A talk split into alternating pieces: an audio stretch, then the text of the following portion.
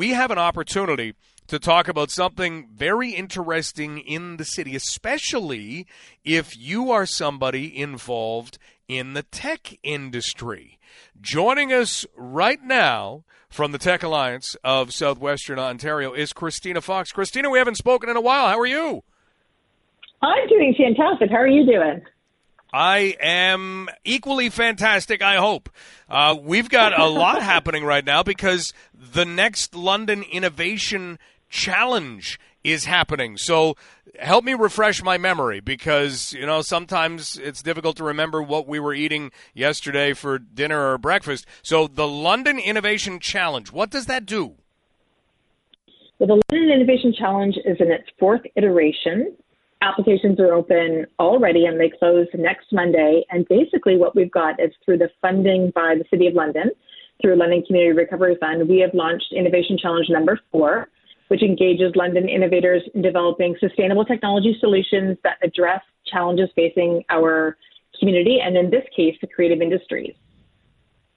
And when this got going, I mean, we were in the throes, in some ways, the height of the pandemic, and some of the things, some of the things that you were able to tell us about that people had thought up were amazing. Has that continued on pandemic or not, where you're still seeing things and saying, wow, didn't see that one coming? We yes, absolutely. When we think back to the very first London Innovation Challenge and the type of scaling technologies that have come as a result of that challenge in the community, we've had really wild success with that. And this this innovation challenge uh, this time through is actually a repeat, uh, similar repeat to the last challenge, and with a focus on creative industries, meaning we're looking for proposals that use technology and leverage the diversity of London's region to create a platform that inspires innovation, investment, and growth within the local creative industries. And when we say creative industries, we're talking about television, film, music, visual arts, entertainment, gaming, events, tourism sectors. So it's really a wide scope of how can technology enhance and support the creative industry rise in London? We're a UNESCO City of uh, Music. We are named the top 10 in North America's emerging tech market. So the collision of those two really incredible markers for London is what we think is going to come to life with London Innovation Challenge number four.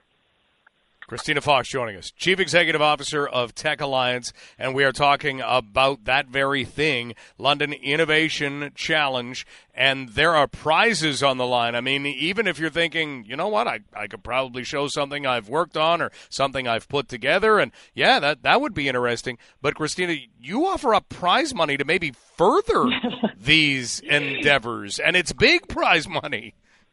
It's huge prize money. I mean, the truth is, it's a non dilutive investment of $40,000 each for two recipients.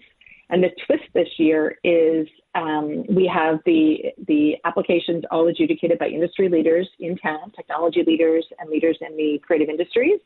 And from there, uh, companies or proposals can be submitted through till next Monday, October 23rd. And then those industry leaders will narrow it down to four finalists. And then those four finalists will live pitch on Thursday, November 23rd for their chance at $40,000. How cool is that? I'm picturing like a Dragon's Den format, that kind of thing. you know what? One of our colleagues talks about it being a Dragon's Den style. The beautiful thing about this is there's no equity in the company that comes with the result of the $40,000 investment. So it's, we work together with the companies to um, be advised by our venture growth team, to access a, a, number of the benefits that we have at Tech Alliance, and to set milestones for the project, um, as we have with um, Pathline Innovation Challenge. And the best part is the $40,000 goes towards the project or the company to help scale the technology that really supports creative industries. And nobody's taking equity in the company. So that's the big difference between this and Dragon's Den, but it, it sure is a lot the same. Yeah, we, we probably sometimes forget that. That's that's what Dragon's Den is all about. Yeah, you get to pitch your product, but you're looking for someone to invest in it by taking over some of the equity. This, no, th- this helps you in that there are two prizes of $40,000 or two ways for recipients to get $40,000 and like you say, a non-dilutive investment. So if somebody yeah. is, is hearing this right now and thinking, hmm, how do I know if I have the right thing? What questions should they be asking themselves to, to say, yes, I would belong in this competition? Uh, that's a great question. So we actually have some scoring categories on our webpage. So if you are just to Google Tech Alliance London Innovation Challenge, you'll land on the page where um, the applications can be submitted. But we've got um, scoring categories in sort of the impact to London, um, the financial investment, the innovation scalability, and how it drives prosperity. Because this uh, London Innovation Challenge is funded through London Community Recovery uh, Network, and really what we're looking at is making sure that there's economic uh, for London to have um, opportunities for continued prosperity and growth. And so those are the kinds of things that we're looking at as we, you know, a lot of people have said, but what specifically is the technology that would be that would get me into the top four and allow me to pitch and have the brand exposure and tell people about my world changing idea.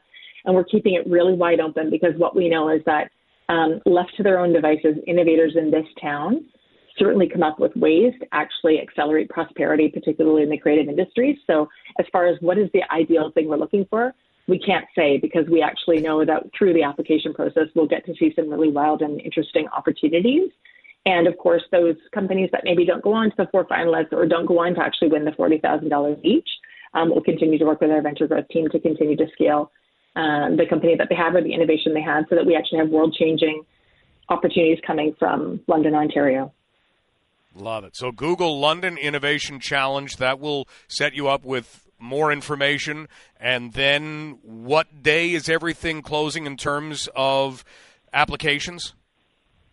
Oh, great question. So next Monday, October 23rd at 11:59 p.m., the applications close. We'll be announcing the finalists on November 9th, and then those four finalists will go live on November 23rd for their chance to win 40 grand each. We'll follow up on this. Christina, thank you so much for outlining it for us. You're helping this place to stay on the map. London, Ontario is not trying to get on the map anymore. We're here, but from a technology uh, perspective, this is fantastic. Thanks for the time today. Thanks for inviting me, Mike, and take good care. You too. That is Christina Fox. Christina is the Chief Executive Officer of Tech Alliance. So, yeah, we'll find out who the winners are. We'll talk and and in a way, yeah, winning, but but it's also an investment in someone's company. So yeah, you technically win the challenge, but at the same time, you're just furthering something you were already working on. So this is just one of those huge helping hands because two recipients are going to win $40,000. And it has been really neat. I mean, from different ways of putting together remember when we were looking for protective equipment during the pandemic. Yeah, things like that have come up before, but this is now focused in on a much more technological standpoint, whether it's video games or TV or, or movies or things like that. So we'll find out toward the end of November how that goes.